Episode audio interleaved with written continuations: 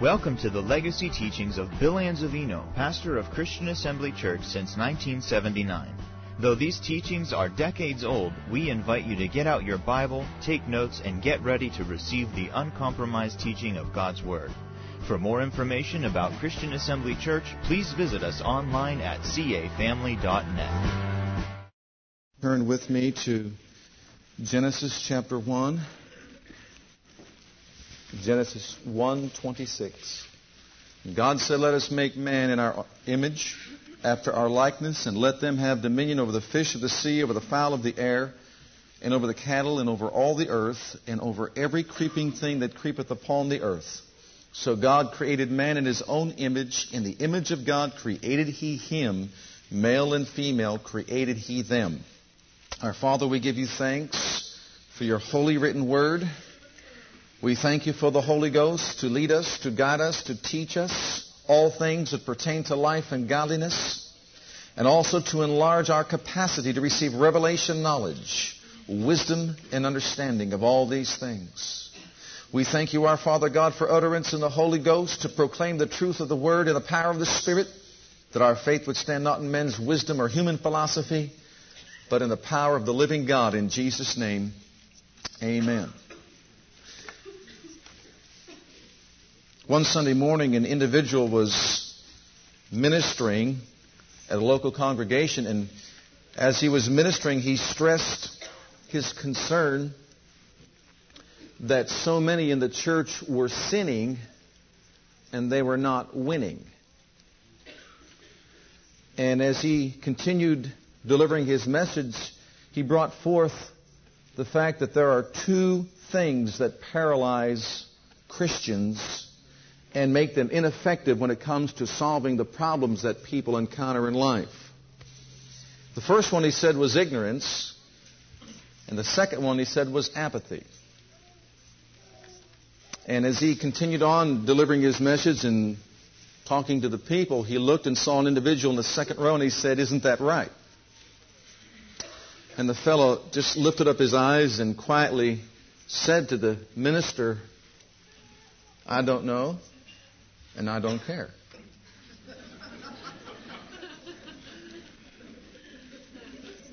Of course, his point was well made. Ignorance is not knowing what God said about a certain subject. Apathy is not caring what he said. God may have said it, but I don't really care. And of course, if a person doesn't know what God said, they certainly can't act on what God said. But I don't think they're as bad off as, as those that know what God said, but yet they don't care what God said. Because you see, if a person lacks knowledge, you just instruct them in the Word and you can tell them what God said and they'll act upon what God said and do it. But if a person knows what God said and they're not concerned about what God said and they're not going to live their lives or order their lives by what God said, then we have a bigger problem on our hands. And I have to say, I believe the fellow was right. A lack of knowledge and apathy are two major problems in the body of Christ. And the very fact that divorce is happening in record number among church people and also among the clergy reveals to us that Either many lack knowledge with regard to what God stated or said in His Word about the marital relationship, or they just don't care. Many just don't care what God said. They're going to live their lives the way they want to, regardless of what God has said. Well, beloved, I believe that Psalms 119, verse 89 says, Forever, O Lord, thy word is settled in heaven. And the, the major need in the body of Christ today is to have that same word that's established in heaven to be established in our hearts and minds here upon this earth. Amen? God said it, God established it forever and, and, and, ever, and God has never changed. We need to find out what He said and then establish ourselves in it and care about what He said and be willing to act upon what He said. There is a need, in other words, for us to be doers of the Word of God in this generation. to apply the principles of God's Word to our lives in all areas. And of course, on our Sunday morning, in our Sunday morning services, we're discussing the marital relationship and the family unit.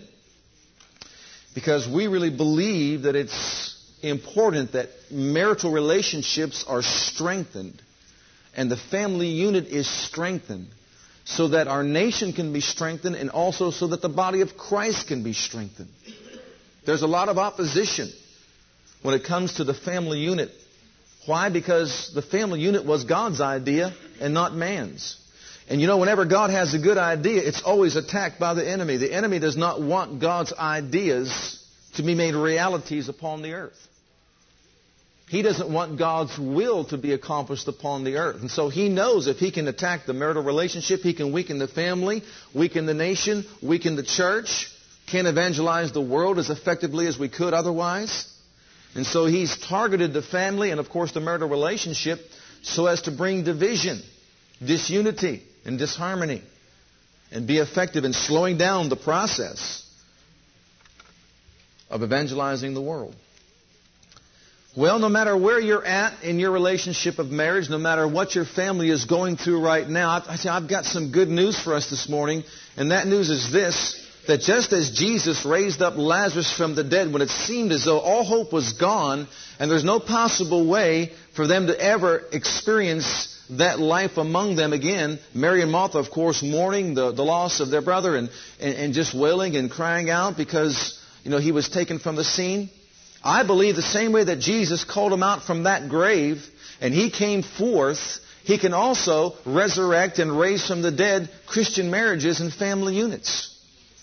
I really believe that I'm not just talking about Christian either. I'm talking about all marriages and family units.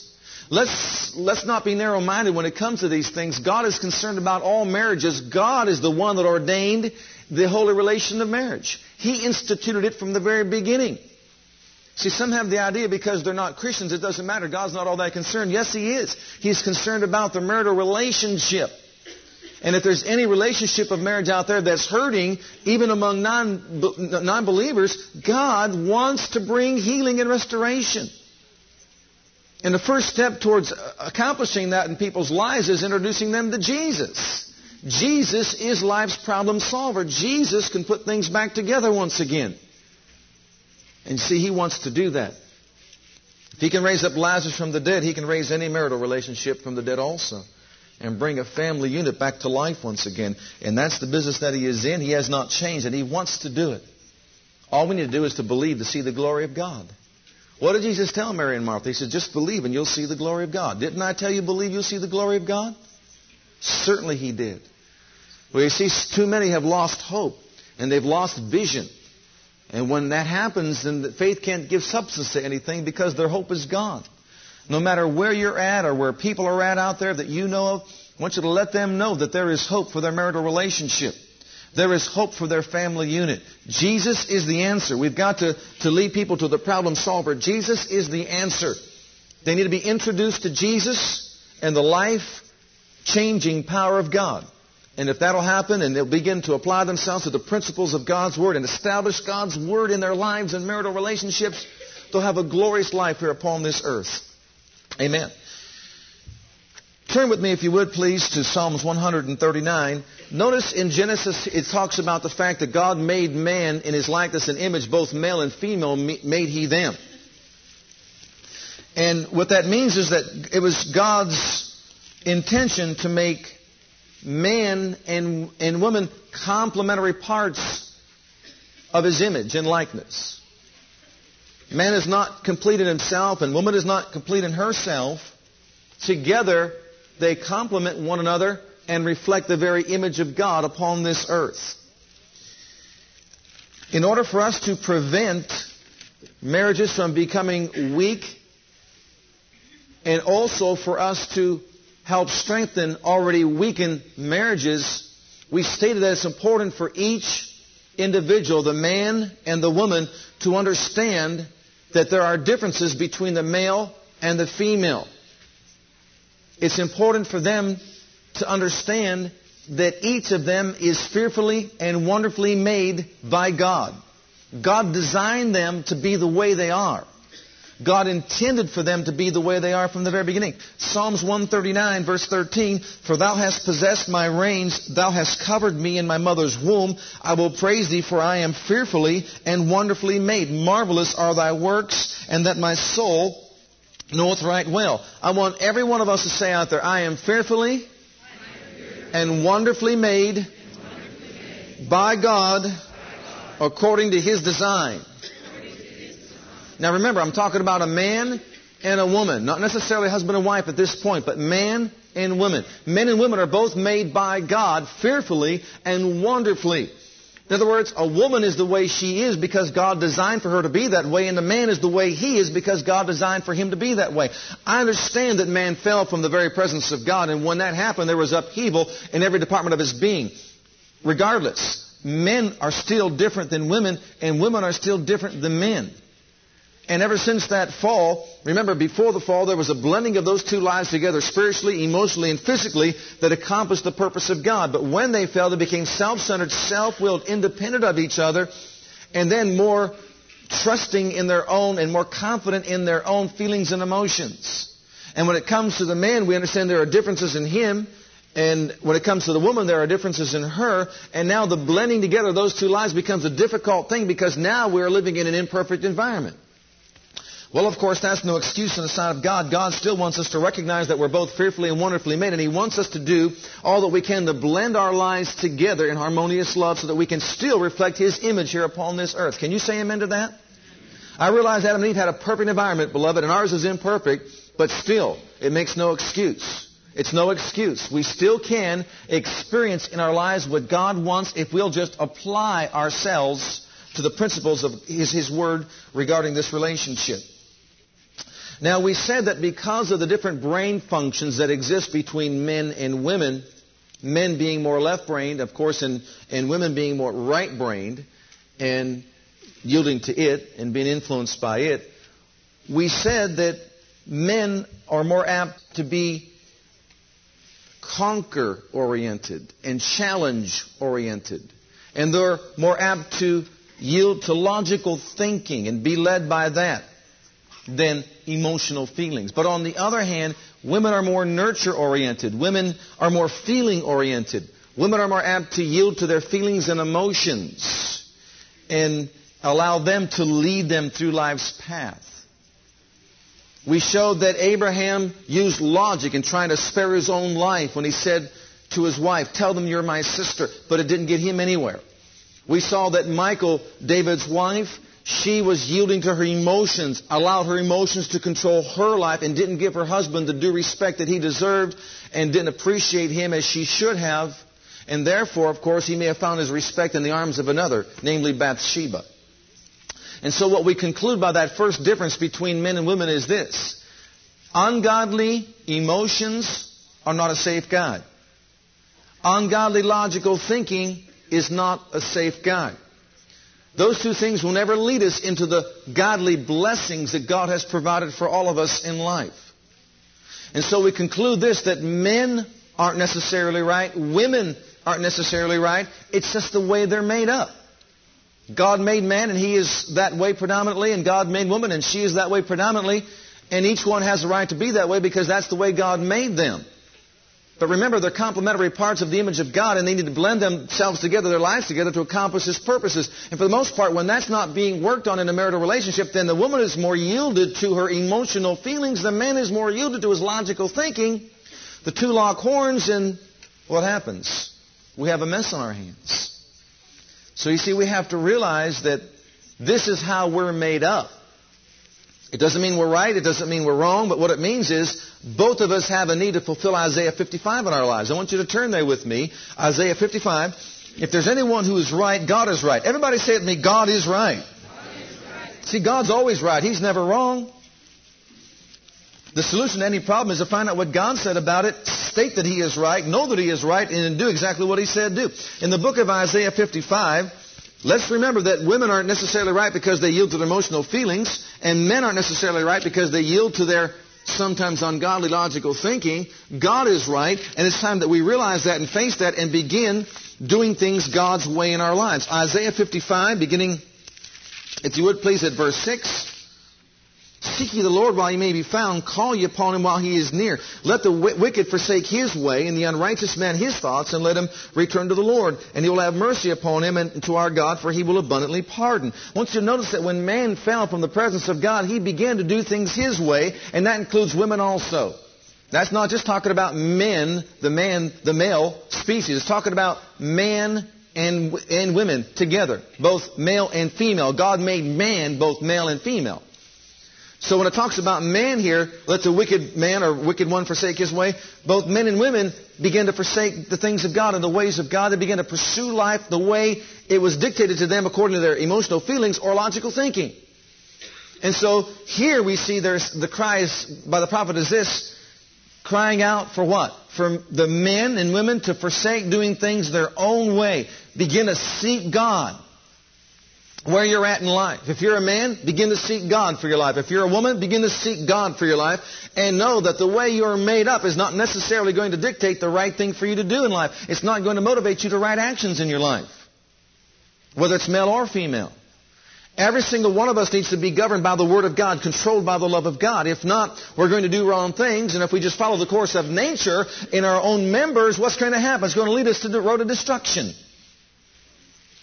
So he says, Let the wicked forsake his way, the unrighteous man his thoughts, and let him return to the Lord. He'll have mercy upon him, and, and, our God, for he'll abundantly pardon. For my thoughts are not your thoughts, neither are your ways my ways, saith the Lord. For as the heavens are higher than the earth, so are my ways higher than your ways, and my thoughts than your thoughts. For as the rain cometh down and the snow from heaven, and returneth not thither, but watereth the earth, and maketh it bring forth and bud, that it may give seed to the sower and bread to the eater, so shall my word be that goeth forth out of my mouth. It shall not return to me void, but it shall accomplish that which I please. It shall prosper in the thing whereto I sent it.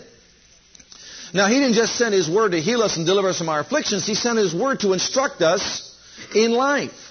God's Word is given to us, to a man, to instruct him how to be the man that God wants him to be, so then he can become the husband that God wants him to be. And he's got to forsake doing things his way and start doing things God's way with regard to his own life, including his logical thinking. But yet, the same thing is true with regard to the woman. She has got to realize that it's time for her to come and start doing things God's way. Forsake being led by your emotional feelings and realize that although they're there and they have a right to be there, and they're real for the most part. We don't deny that fact, but they're not a safe guide and they don't motivate us always to right actions. Forsake being constantly controlled by emotional feeling alone and look to the Word of God to begin doing things God's way. Because you see, God's Word will supersede logic and also emotion. And therefore, each one as an individual has got to realize that and start saying to himself, I'm going to begin doing things the way God would have me do things with my life. Now, the second thing that is very important for us to talk about is the difference of course, it's also typical because of the different brain functions in the male and female that exist between the two with regard to the woman. She enjoys the process of obtaining a goal, whereas the, the man, he is the one that likes to accomplish the goal as quickly as he possibly can. A woman, she likes to enjoy the process of obtaining a goal. But on the other hand, a man, he likes to accomplish the goal as quickly as he possibly can. Now, that's a definite difference between men and women. Now, we're not stereotyping people and saying all men are this way and all women are this way, but a large percentage of the men are this way and a large percentage of the women are that way also. Turn with me to 2 Kings, if you would, please, and chapter 9. And let's take a look at verse 20. 2 Kings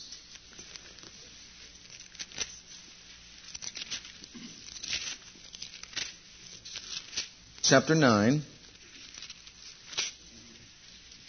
and verse 20. Women enjoy the process of reaching the goal. They enjoy what takes place. You know, she may set a goal, but she enjoys the experience of all that takes place while she's obtaining the goal. Whereas the man, he sets out to achieve a goal and he'll do everything he can to arrive at that goal as quickly as he possibly can. And that's the way he goes through life. And there's a difference then between the way a woman will go through life as opposed to the way a man will go through life. In 2 Kings, let's just read that. And the watchman told, saying, He came even unto them, and cometh not again. And the driving is like the driving of Jehu, the son of Nimshi, for he driveth, notice the word furiously, or as my margin reads, as one who is mad. As one who is mad. Now think about it just for a moment. A woman likes to go through life when she drives, if you'll say it this way, through life. She likes to smell the roses along the way. It's true, isn't it? She likes to smell the roses along the way. She likes to look at the scenery, smell the roses along the pathway of her life's daily routine or experiences. If she goes to a restaurant and she's out there eating, she notices the lace tablecloth and points it out to her husband. She may notice other things that are there in the restaurant, you know, and points them out to her husband because she's not living life in the fast lane. She's not, you know, waiting to digest the meal. She's there having a good time, enjoying the experience of it, of it all. You know, she's driving through life at her own pace enjoying the scenery and smelling the roses. When she goes to a shopping mall, now you can all relate to this, you know, she likes to browse around. See, to a woman, and I say most women, they like to shop around. They like to, to look around, browse around. Why? Because that's in them. They like to smell the roses. They like to enjoy the scenery. Now, I don't know about you, but I remember as a young child growing up, I, I wish my mother would have heard this message way back when. Because when I was growing up, I mean, I was an energetic young little boy, and I tell you, I was athletic minded. I was one that just, you know, I'd play ball at the drop of a hat, and that's just how I was. I was very competitive. I was uh, very challenge oriented, very conquer oriented. I mean, I wanted to win, and that's just the way I was, and that's the way I am, and probably that's the way I'll always be. You know, because God made me that way, and, and I'm not going to change. Other than to line up, you know, uh, properly channel that so it could be to the glory of God. But she would take me into a shopping mall, and it would never fail. I mean, she could not understand why we were just on pins and needles. I mean, you just didn't want to stay there in that store. Strouss at that time was at the Southern Park Mall, and she would take us over there, and she'd walk in, and of course, it's that time of year, and she's going to go Christmas shopping, and she's going to find something for, you know, for every member in the family. And so when she goes there, you've got to stand by her side or sit somewhere, you know, and, and be as nice as you can, and be as quiet as you can, and, and, you know, just, just control your emotions and everything else. Just, just be as still as you can. It never failed. Just like this is what a woman would do. She'll she'll go there and she'll get the first item that she sees. This this is nice for so and so, and she'll take that thing and she'll tell the, the clerk to hold that thing for her, and she'll go. It's her obligation and moral duty to go through the entire mall. Every single store inside that mall, go through the entire mall at least one time and, and and thumb through every item of clothing on every rack in the entire mall, and then finally at the end go back to Strouss's and get the one that she Saul first. Would never fail. But of course, after eight hours have gone by, you know, and you're like 11 years old and you want to play football, can understand why is this kid so upset? I mean, what, what's, the, what's the problem? Why is he so antsy? She likes to smell the roses, you know. She likes to enjoy the scenery.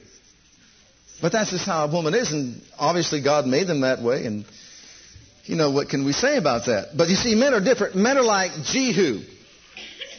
Do you know that? Men, you're like Jehu. You go through life furiously. It means you go as if you're mad. You ever see a man in a restaurant? Is he concerned about the lace tablecloth or digesting the food? I mean, he wants to eat. He went there to eat, not to smell the roses. See, he, he didn't go there to enjoy the scenery. He went there to eat. Now, you take a man, to most men, really shopping is a foreign word. Did you know that? Men don't shop. Women shop. Men hunt. How many of you know that's true? Men hunt. It's hunting season. Christmas is hunting season for men. You didn't know that? They're not shopping for something for their wife. They're waiting to the last day and then they go hunting. First, they hunt a store that's open. Pray to God that they don't close early on Christmas Eve. that's what a man does. Where are you going tonight, John? Hunting. What do they care about all the different stores that are there. All they want is an idea from their wife. They want an idea as to what they can get them. And once they have that, they go hunting for it. And once they find it, they have conquered. They pay for it, and they're out. That's a man. He goes through life furiously. He goes through life as one who is mad, you know. He drives fast. Is he concerned about the smell of the roses along the way? No. If the roses get in the way, he'll run them over if he can get there faster. If he can get from point A to point B by running them over, he'll run them over. It doesn't matter. But that's just the way a man is. Now the thing is, my mother couldn't understand why I was getting so antsy and, and itching to get out there and play some ball, and she couldn't understand why I couldn't understand why she had to go through every item of clothing in the store. But that's a different type of relationship. When you get into a husband-wife relationship, then it's a little bit different. You know. So, turn with me, if you would, please, to Acts chapter 9, because I really believe that all of us guys need to learn some things from, from God and His Word with regard to how a woman is and how her makeup is. In Acts chapter 9, beginning at verse 36,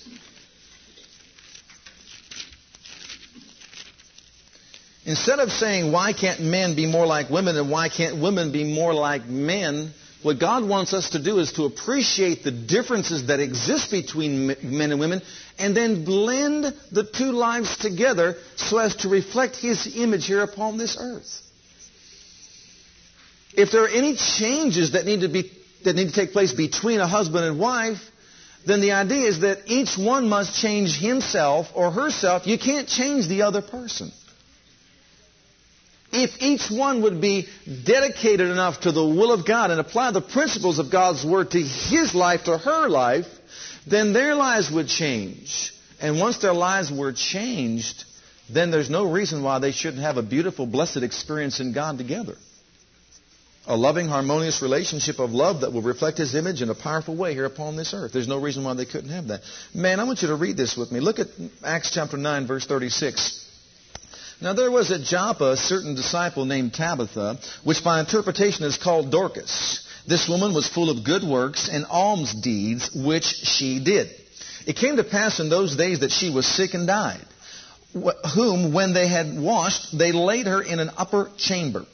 And forasmuch as Lydda was nigh to Joppa, and the disciples had heard that Peter was there, they sent unto him two men, desiring him that he would not delay to come to them. Then Peter arose and went with them. When he was come, they brought him into the upper chamber, and all the widows stood by him weeping and showing the coats and garments which Dorcas made while she was with them. How many of you know that Peter wasn't really one to, to stop and smell the roses at that point? See, the women they are focusing in on all the beautiful things that Dorcas did. The tunics that she made, the undergarments that she made, and that's what all that means if you read another translation, and the coats that she had made, and, and all those beautiful things, because that's a part of a woman's life. And see, they were just reflecting and reminiscing and just admiring the workmanship and all the beautiful things. Notice it said the alms deeds, alms deeds that she did and, and how she gave to the poor. She worked with her hands and made these things. I'm sure there were times she gave items away to those that were poor and, and without and, and couldn't provide, you know, for their own. And I'm sure she did these wonderful things, beautiful things. Now I realize that Peter was on a mission.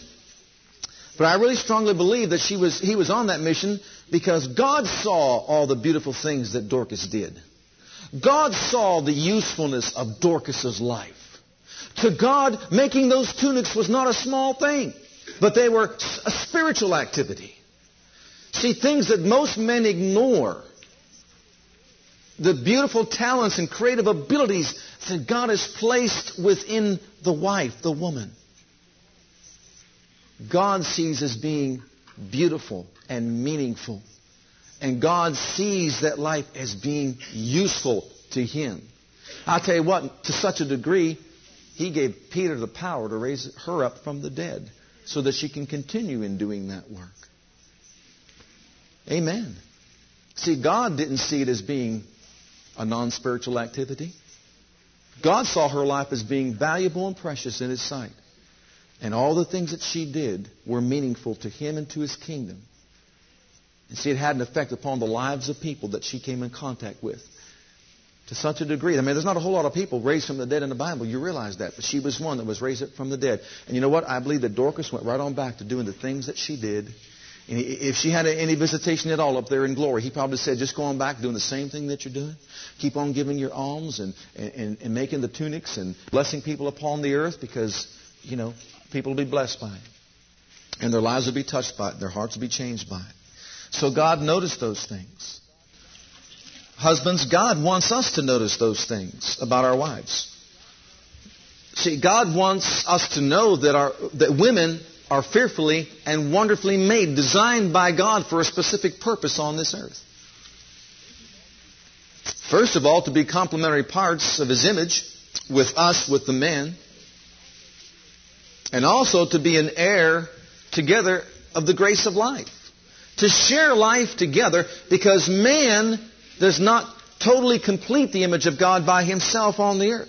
Now remember, we said if you're a single person out there, it's normal for you to have an aching feeling on the inside for a relationship with someone, you know, of the opposite sex because God made us that way.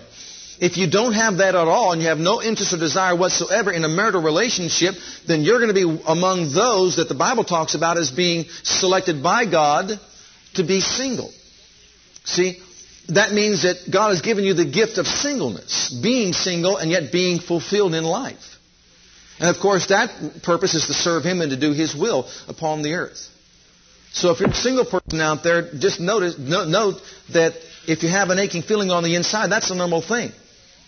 But if you don't have it at all and you have no desire whatsoever and you know it's from God and you're spending all your time in serving Him and all your energy in doing His will upon the earth, then you know, realize that you have a gift from God. But as Jesus said, not too many have that gift. It's not all, you know, for all men or women to remain single.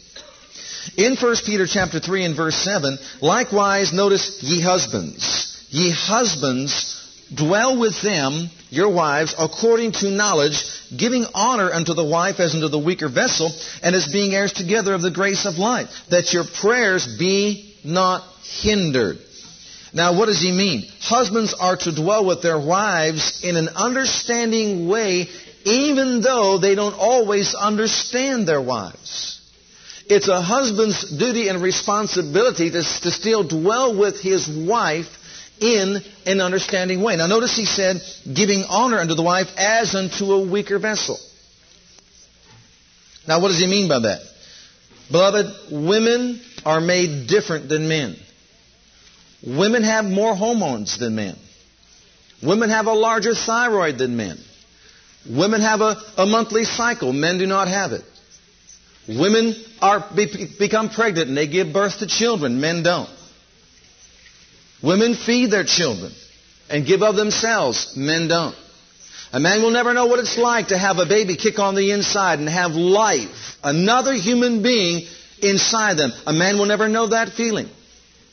Women require more sleep than men. Women experience more sickness in their bodies than men. More women are in the hospital and have surgery than men, and 50 to 80% more women take medication than men. And that's all, those are all statistics. But listen, it's important for a man to know that his wife is to be honored as the weaker vessel, and therefore he is to dwell with her knowing that because of the fragile makeup and all the different experiences that she encounters in life, she will go through emotional mood changes. More frequently than a man. During the time that a woman has her monthly cycle, three weeks of her life are affected emotionally. A week before, a week during, and a week after. And most men can't relate to that. But you see, if men don't understand that, know that about women, they just feel that, well, they're nothing but a nag and, and all this and all that. When in reality, emotional changes are occurring in her that are not occurring in you that we have to understand. No, you can't do anything about that, but you can be understanding. See, a man can be understanding, and if he understands that, then he begin dwelling with his wife according to understanding. We'll never know what it's like, as I said, to have a baby on the inside and what it does to that person's life. And then, after giving birth to that child, the emotional effect it has upon that woman's life because she gave birth to a child. The child's here, but it's no longer there. What I'm saying is the body then will go through different emotional changes. So a, a woman is made up different than a man. So men are, are supposed to, according to the Word of God, understand that and to do what? To give honor unto the wife as unto the weaker vessel. Now, why does God say to do that? As being heirs together of the grace of life. Because remember, she's not a separate entity, someone apart from you who's just there to be something apart from you and to, to just be a maid to you or anything like that. No, God said in His plan that husbands and wives are to be together, heirs together of the grace of life. This is what God intended from the very beginning. And He intends for men and women to dwell together in harmonious love and unity so that His image can be reflected through their lives upon the earth. And men are to understand that and then they are instructed and commanded by the Lord to dwell with their wives with understanding. See, it's important that we understand this, men. They have this, these emotional changes. We understand that. And they yield more to their emotions than a man will. But we are to understand that. It doesn't say that women are to understand men. How many men have you ever heard say, I can't understand my wife? Well, that shows one of two things lack of knowledge ignorance to God's word, or apathy. I don't care what God said. Because each person is supposed to begin to understand his wife. Man is supposed to understand a woman's makeup and then give honor to her as the weaker vessel. All those things we talked about cause emotional instability sometimes. See, that's why a woman is more apt to wear out emotionally before a man is. She needs what her husband has to give. Turn with me to the book of Ephesians, if you would, please, and look at verse 5, or, chapter 5, rather. And we're going to look at 33. See, when a woman goes through all those changes in life and experiences all those different things that cause emotional upheaval in her life, and remember, she's more apt to, to be yielded to her emotional feelings than anything else. She will oftentimes try to communicate with her husband and let him know how she feels, what she is going through. And as I said, most men are really not concerned about smelling the roses. Most men are not concerned about the scenery along the way. They want to get from point A to point B as quickly as they possibly can. Therefore, when the wife begins to express herself and explain her feelings and what is happening to her, whether it's during that monthly cycle, or whether it's during the time of pregnancy, or whether it's after giving birth to a child, or whether it's just the stress of life coming upon her, when she's trying to, to communicate her feelings to her husband, for the most part, men are not listening to what they are saying because they like to do things quickly because they like to, to go furiously through life to get from point A to point B as quickly as they can and run everything over in the middle and in between to get there, what they'll do is not listen to what she's saying. They'll not give a listening ear. They'll want to come up with a solution or an answer to the problem immediately, just like that, to get from point A to point B and fix her, just like he would fix the car or the, an appliance in a house or something like that. Well, I'm going to get her all fixed up real quick. You know, I've got a solution to your problem. I've got an answer. But in reality, is he really understanding what she is going through? And for the most part, maybe he can't come up with an answer to the problem, but you know what? He can listen. He can care for her and allow her to vent her emotional feelings and get it all out of her. Because that's exactly what she's trying to do. Now, her feelings may not be right, but her feelings are her feelings, and that's exactly what they are. And it's not wrong to talk about them. But you see, then in a loving way, instead of just getting from point A to point B, allow her the freedom of expression to get out of her exactly how she feels, exactly what she's going through. I know some of you are saying, you don't understand. I've been at work all day long. I'm, this guy told me this and that guy told me that. The boss told me this and everybody's talking to me and saying all the, I've got all these voices coming at me at one time. And when I walk in the door, the last thing I want to have is a scenario given to me from my wife in full detail concerning all that she did throughout the course of the day. But you will notice that the woman will want to say, well, honey, I did this, or honey, I did that, and, and all these different things, and then go into full detail. And the guy right there, he's just getting antsy and it's just, well, you get to the point, get to the point, get to the point. He always wants to get to the point. He's always wanting to you know, make that destination, to get from point A to point B as quickly as he can.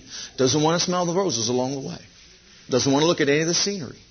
But women are different than that. It's important that they have our ears. It's important that we listen to what they're saying and appreciate the things that they are doing. When does this begin? Think about it. It begins when they're little tykes. You get little girl and put her in a room with a bunch of Barbie dolls, and she'll talk up a storm. She'll talk and talk and talk and talk and talk in full detail about all the different and then she'll go tell mom all about all the different things she did with her dollies. You get a little boy in a room with a truck, he doesn't talk, he screams. the loudest noises you ever heard come out of that kid. Screeching tires and, and everything else. Boom, smashing against the, the wall. Kerpow. That's what a, that's what a boy, you want to talk about it? Boom, just get it done. Isn't that what does? You know, just wants to make a wreck of things and that's all there is to it. But see, the woman likes to talk and communicate because that's, it starts from the word go.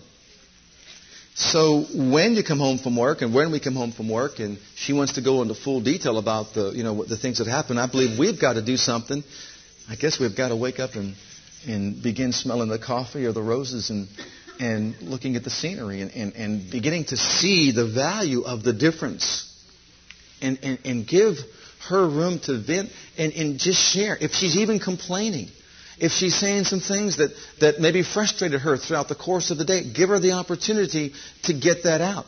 I really believe that if it's know, not available, if, if we don't give them the opportunity to get it out, it just stays in. And it stays in. And there's a buildup, and a buildup, and a buildup, and a buildup on the inside. And then sometimes it's, it's too late. See, men can get themselves so busy and preoccupied in what they're doing in their life, and of course, women can do the same thing. It works both ways. That they don't have time for any of this. But see, God doesn't want that. You know, like one fellow said, you can get, you know, so busy like a bee that one day you'll wake up and your honey will be gone. And that's what happens. So wrapped up in all the work and, and, and everything else and not really giving time and attention to listen to what's trying to be communicated because that's how a woman is. She wants to give that full detail. And then, you know, there's a breakdown there, and, and then before you know it, she's gone. In the book of Ephesians, chapter 5, and verse 33, Nevertheless, let every one of you in particular so love his wife. I want every man out there who is married to say, I am to love my wife. I am to agape my wife. Okay, now notice this, even as himself. Now notice this. And the wife see that she reverence her husband. Every woman out there, wife out there, say, I am to reverence my husband. Now, why, I ask, did the Apostle Paul, by the Spirit of God, address men and women, husbands and wives separately? Why did he do that? Why didn't he say husbands and wives love each other and respect each other with God's love? He didn't say that. He, he, he talked to them separately because he was pointing out that there are different primary needs, separate primary needs in men and also in women. See, this goes back to a man woman problem once again. Men have certain needs, women have certain needs, and Paul was addressing that. Men, it's your duty to love your wives with agape love, self sacrifice. Sacrifice yourselves for your wives like Christ did for the church because your wife has certain primary needs. And those needs have got to be met. And you are there to nourish her, to cherish her, and meet those primary needs that she has in her life. But on the other hand, it says women are to reverence their husbands. Because a man has a specific primary need in his life. See, a woman needs to know that she's loved in order to feel good about herself. She needs to know that she is appreciated in order to feel good about herself and to and to hear her husband say, honey, I love you. And also, honey, it's good to be home with you. I want to hear about your day. I'd like you to give me in full detail all that happened, you know, today if you want to. I'd like to listen. And if she shows you something that she did, she wants to know that you appreciate that and you don't see that as being some silly non-spiritual activity, but you see the true importance and value of it, and you say, I appreciate your talents and abilities. You know, it's a blessing to come into this house because you've made it a home. A beautiful place to come and live, to rear up our children in something that I'm proud of, and, and et cetera, et cetera. And so when a husband will do that, affirming his love and also showing his appreciation, it produces within the woman's life a sense of worthiness, and she's receiving that from the ones that she loves most dearly. The ones that mean the most to her in her life. Husbands need to, but see, most men, once again, won't take the time to smell the roses or to enjoy the scenery along the way. That's her thing. You know, she's involved in that. You know, she's doing it. What is she doing? She has craft work that she's involved in and all that and, and, and have a real nonchalant attitude about those different things. Why does a woman have to do that anyhow? You know, a lot of men will talk like that. But you see, God made the woman the way she is. And God loves her the way she is. And God put those creative abilities in her so that she can use them for His glory and honor here upon this earth. And when a husband appreciates those things, and affirms his love, it produces within her a sense of self worth. I am somebody special. My husband tells me all the time, I am. And she needs that to be fulfilled and satisfied in life. I don't know if, if, if us married men out there realize this, but it was estimated that an American housewife's worth in the work field one who just stays at home and does all the activities that she is to do and all the responsibilities and duties of a housewife in the United States of America, it's estimated that she is worth $51,000 a year. If you put it all together, calculated everything that she does and what it would cost to have it done by other agencies, it would cost a man $51,000 a year. I know some of you guys out there thinking like my brother, brother said, we, we need to find somebody to pay our wives. But you see, the, the, the thing is, for the most part, men don't realize just how much their wives are worth to them. And of course, you can't figure it out monetarily. We understand that. But sometimes it does strike a man's thinking. He realizes, you know, what she does throughout the course of a day. It's just like this one fellow that kept coming home to his wife and saying, you know, well, what, what have you done today? I mean, he may have worked hard. She may have worked all hard all day long, taking the kids here, doing that, you know, the taxi service, and, and you know, running here, running there, and, and, and doing the housework, the laundry, the, the cooking, the cleaning, and, and all these different things. He comes home, the house is all nice, the kids are all taken care of, and blah blah blah. You know, everything is all set for him. His clothes are done. You know, he can do whatever he wants to do. Sit, sit down and relax. He's all he's all done. He keeps coming home, you know, every single day, and says, "Well, what have you done today?" Because when he walked in, she was talking on the phone. Yeah, I know. It's all you do is spend half your time, you know, just talking on the phone and gossiping and all these different things. And and here's a guy that doesn't really appreciate everything that his wife does for him throughout the course of the day. Well, one day he came home and there was clothing everywhere. The dishes were piled up. I mean, the, the, the, you know everything was left go. I mean, there was the house was an absolute total wreck. Things that were supposed to be done and he needed to have done. He didn't get his clothes back from the cleaners and all these different things. And the meal wasn't where he likes to have it, and there wasn't any food on the table for him to eat. He finally walks in and says, Well, what in the world have you done today? And of course, she responds as, Nothing. Just like you said, nothing. I don't do anything. See, when she didn't do it, then he woke up and began to realize, my goodness, this is what she does. The house is the way it is. The kids are taken care of and everything is in proper order because she does a lot throughout the course of the day. She doesn't spend her time doing nothing and just talking on the phone. And some wonder, well, why does she have to talk on the phone at all? Because sometimes she's not, once again, communicating her feelings to her husband and giving him, you know, all the information because he doesn't want to hear about all of what she does. It's important, guys, that we realize that God made women the way they are and they're valuable and precious in our sight, and they need our ears. And we need to appreciate all that they do because they're far, believe me, worth more than $51,000 a year. On the other hand, ladies, men need to be respected. See, it's something on the inside of a man. Man wants to conquer. Man wants to win. He wants to be made to feel like a winner, that he's achieved a purpose and reached his goal in life.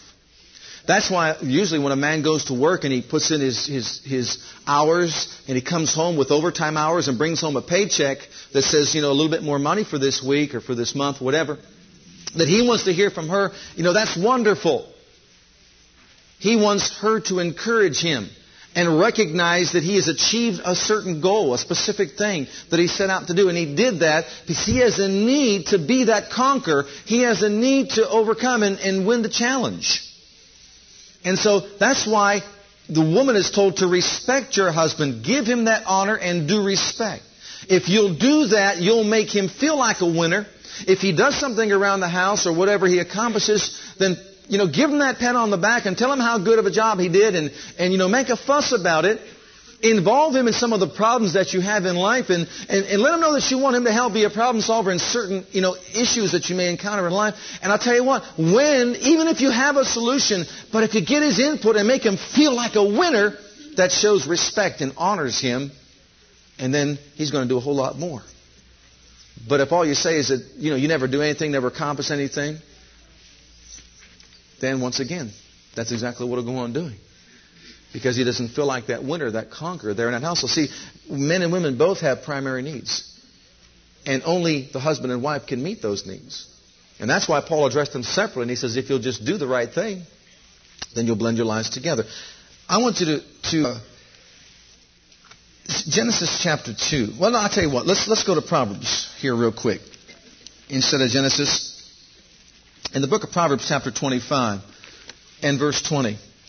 In Genesis 2, I just wanted to remind us, guys, that remember, it's up to the man to get more in touch with the right side of his brain than it is for the woman to get in touch with the left side. And the reason why I say that is because God made man first. And God made man in such a way that it's his responsibility to cleave to his wife. When Adam prophesied and said, For this cause shall a man leave, cleave, and become one, it's the man who is leaving, it's the man who is cleaving, it's the man who is becoming one. A man is becoming one with his wife. It is his responsibility to take the initiative to blend those two lives together by dwelling with her according to understanding her with an understanding heart and in an understanding way. It is his responsibility then to put forth this initiative and this effort and energy so as to blend those two lives together to become one. Man has to become more in touch with, the, with that right side of his brain. He has to stop for a while. He has to, to, like I said, smell the roses and slow down his pace in life.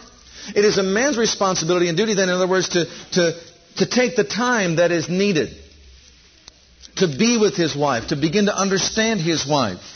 It is his responsibility to take the time that is needed to, to be with his children and experience the joy of rearing up his children and being a part of his children's lives. I know the first thing that's going to come out of this is, well, I'm too busy, you know, to take that kind of time that you're talking about.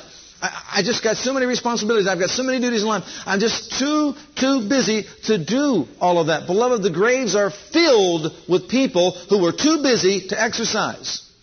Filled with people who are too busy to give attention to their wives or their husbands or their children. The graves are filled with people that were too busy to accomplish the most important things in life. They've lived their lives, they've died, and set aside the major issues of importance in their lives, pursuing other things. It's time that we wake up and smell the roses.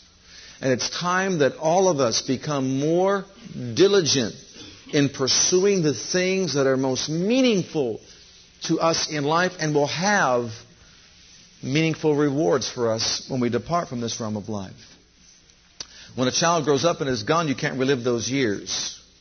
Those years that are not spent are lost forever. And they will impact the child's life forever, believe me.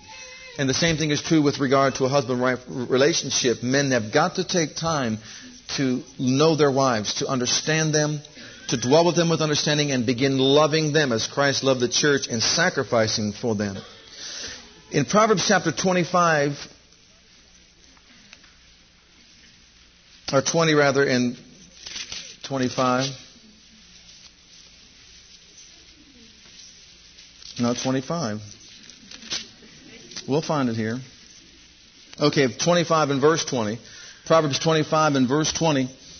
When a woman is frustrated emotionally, let's say in a state of upheaval or emotionally hurting, for whatever reason, if it's the course of the day, if it's, if it's certain stresses that came upon her life, and maybe, it, like I said, it's, it's during that time of the month, before, after, during, whatever it is that caused a change in her emotional makeup, and she, you know, just goes from one side of the spectrum to the other emotionally because of all the different things that make up a woman.